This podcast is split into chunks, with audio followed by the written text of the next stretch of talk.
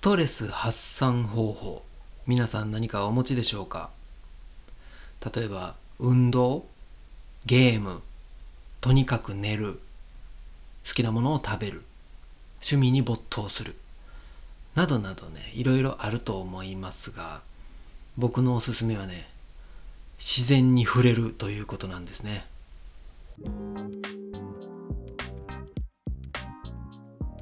はいというわけで始まりました。第4回オミコーヒーのラジオ。この放送では大阪府堺市でコーヒーのネットショップを営むオミがその日常やコーヒーに関する情報をお届けしておりますということではい第4回ですね。誰か聞いてますか？聞いたとしても誰にも言うなよ。はいそんな感じで、えーやっておりますが。はいストレス発散方法についてね、えーちょっと僕が思うところがありますので、ね、それについてお話ししたいんですけども。そう自然に触れるというのがねめっちゃいいんですよほんまに。今日ねちょっとお出かけしたんですね。ちょっとだけお友達を、えー無理やり連れて行ってですね、えー朝から泉佐野市大阪府泉佐野市の漁港にあるあのね市場ちっちゃい市場があるんですね。でそこにこうでかい穴子天丼でかい穴子が乗った丼、うん、穴子天丼でいいんか。そう穴子天丼食べたいなということでちょっと付き合ってくれよ言うて。で穴子天丼食べに行ったんですね。まあそのね穴子天丼はめっちゃ美味しいんですよ。ちょっとねお店の名前何やったっけな？なんか裕次郎みたいな感じのお店かな？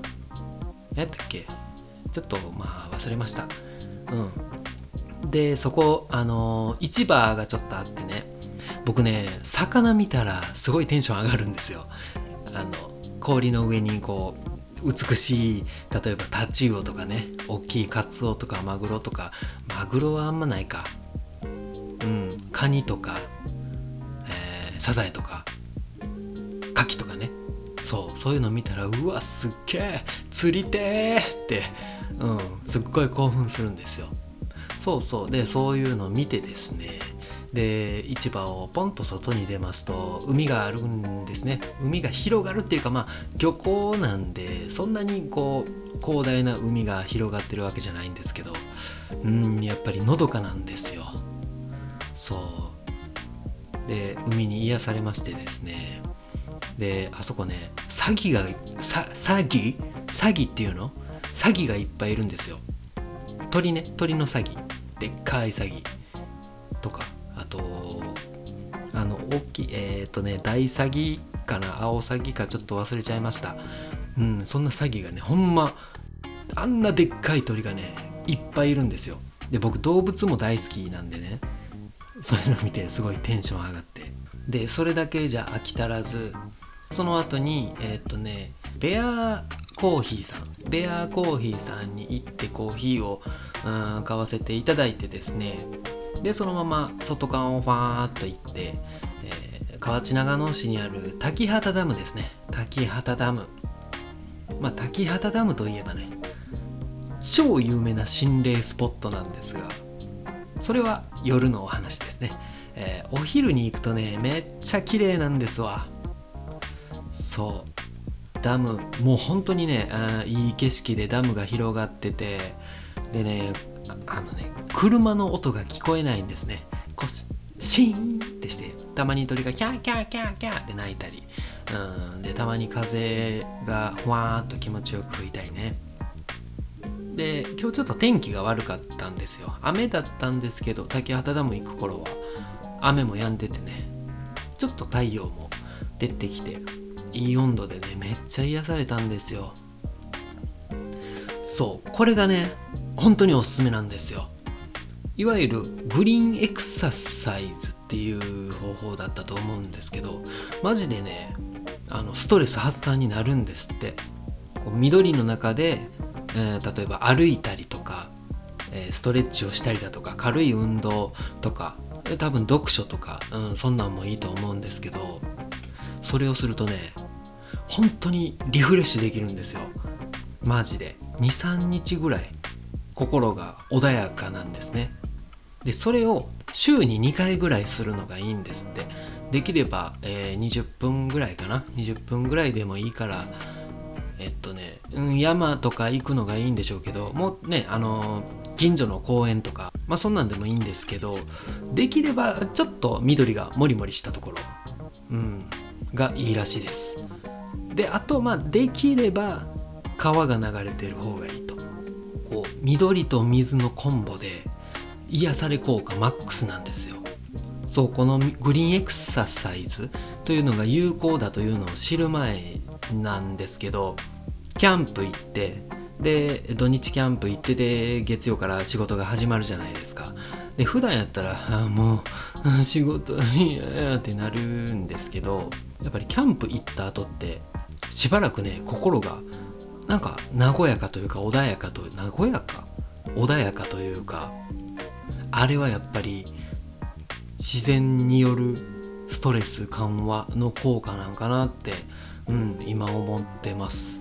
大事なのは自然の中公園の中とかね。で、えー、あのリラックスしたい時はですねなるべく携帯を見ずにですね。うんまあそれでも暇やなっていう人は読書とかしたらいいと思います。やっぱりスマホとかそういうのがストレスの元になったりするみたいなのでね。なるべく電子機器は持ち込まず読書もしくは、うん、瞑想とか、そういうのがね心を穏やかに保つ秘訣なのかなって思いますね。最近ね僕ずっと休みなしで働いててでそうなってくるとねこ心が廃れてくるんですね。なんかまあやっぱりストレスにやられてるんでしょうけど。そんな時ねなんかもう本能なのか知らんけど山行きてーって思うんですよ。山に帰りたいってなるんですね。そんな時はちょっと大きめの公園になんとなくフラッと寄ったりとか、うん、近所の川をなんとなく眺めてみるとか、うん、そういう風にしてなんとか僕は乗り切っております。皆さんなんとなくストレス溜まってるなって思う方は是非自然に触れてみてください。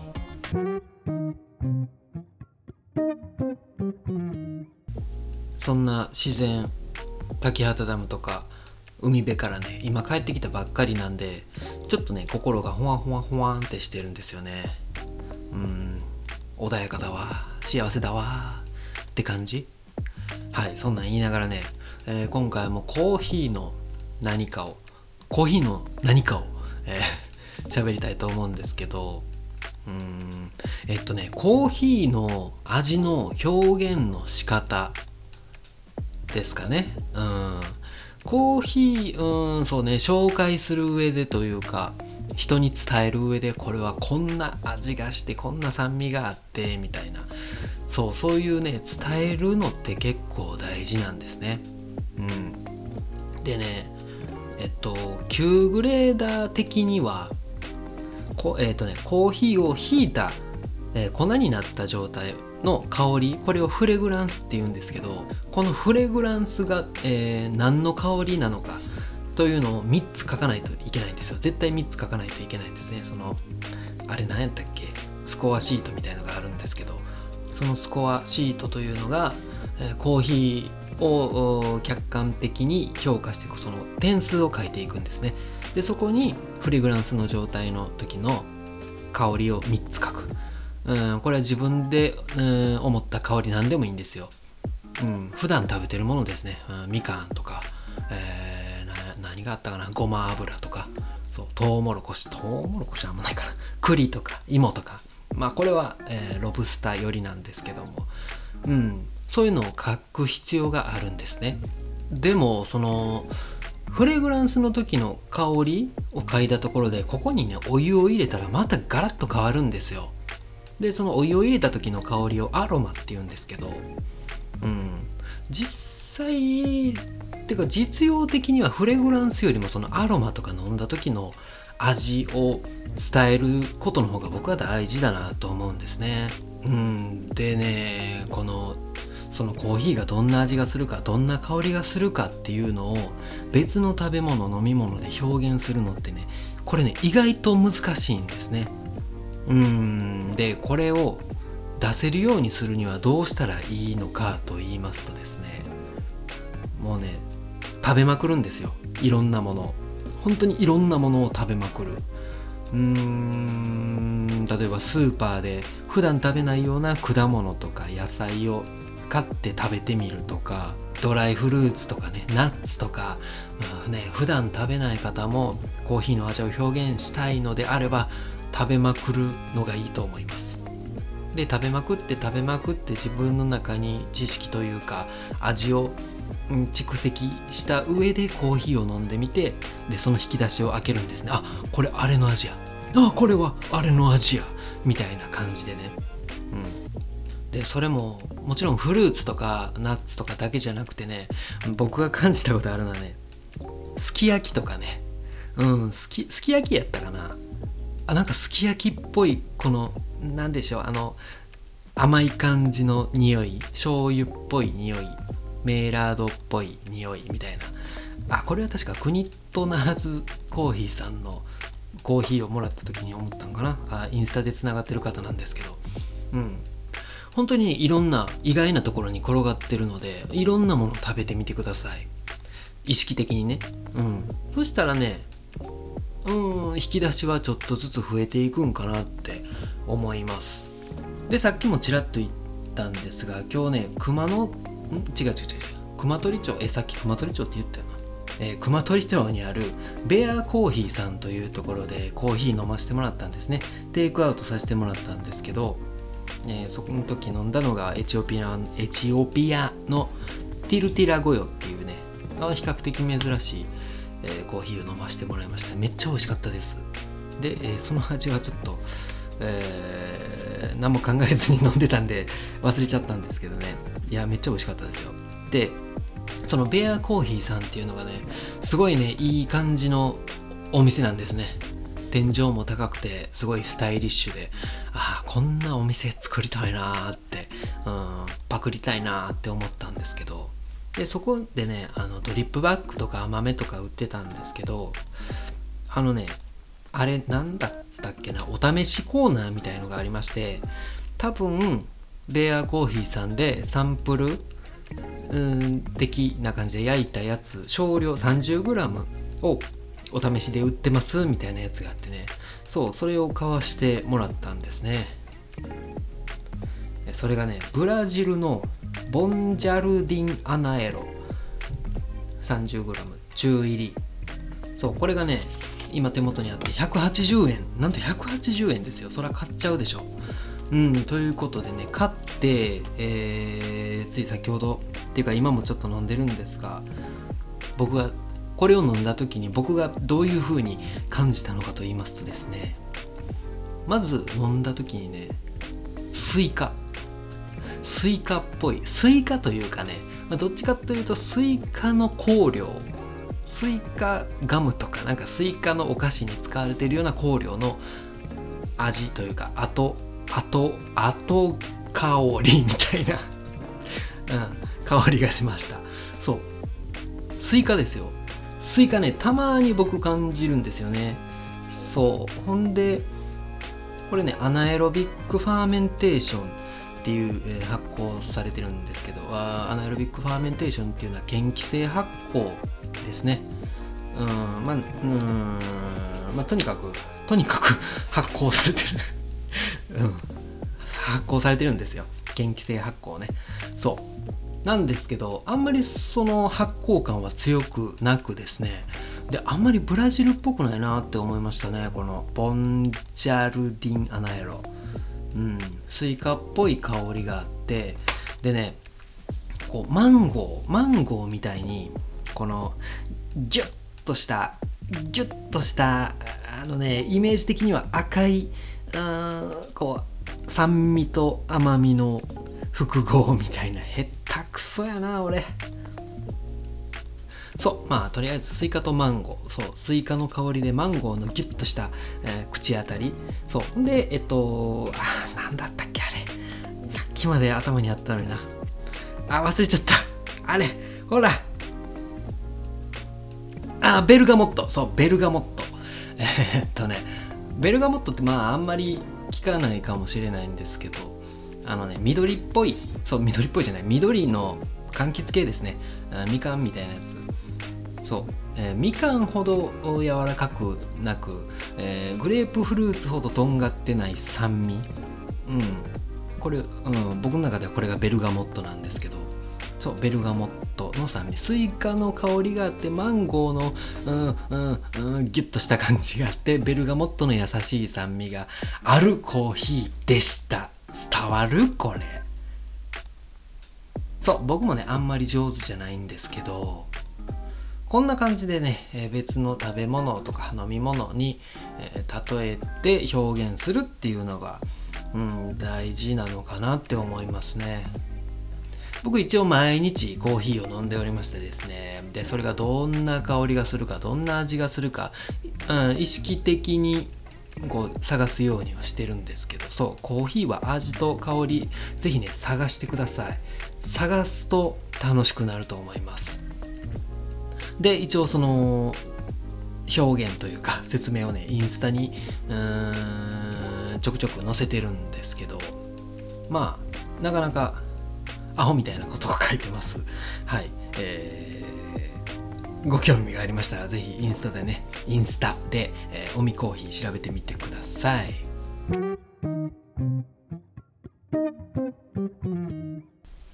いや、ベアコーヒーさん美味しかったなうん、クリアなんですよ。クリアで香り強くてめっちゃ美味しかった。このブラジルいいなうちでも使いたいなパクっちゃおうかなとか、そんなこと思っております。ベアコーヒーさんね、多分、多分なんですけど、僕の知り合いの知り合いみたいな感じなんですね。うん、だからちょっと店の人に声かけてみようかなとか思ったけど、やっぱりそこは人見知り大爆発なので僕、無理でしたね。人見知りの方いらっしゃいますか？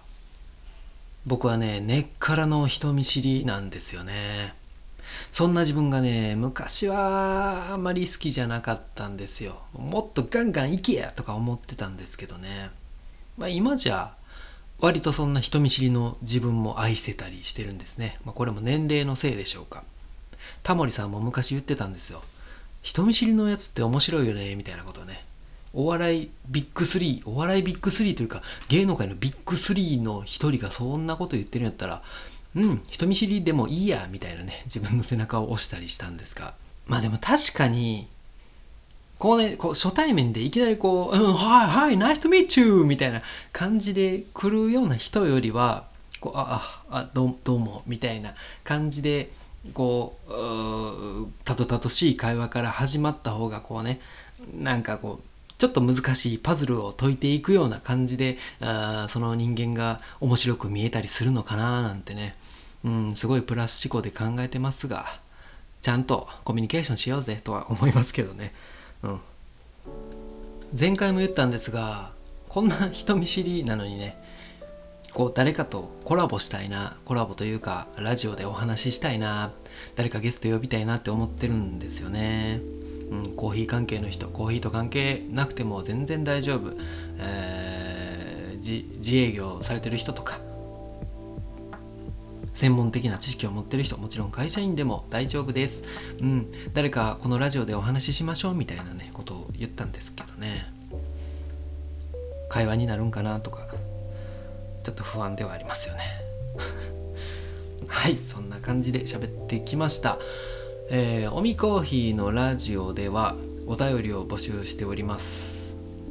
何か質問とか、えー、ここのことについて喋ってほしいぞとか、うん、このラジオ面白いぞとかそんなね感想でも質問でも何でもいいので、えー、インスタの DM から送っていただければ幸いです。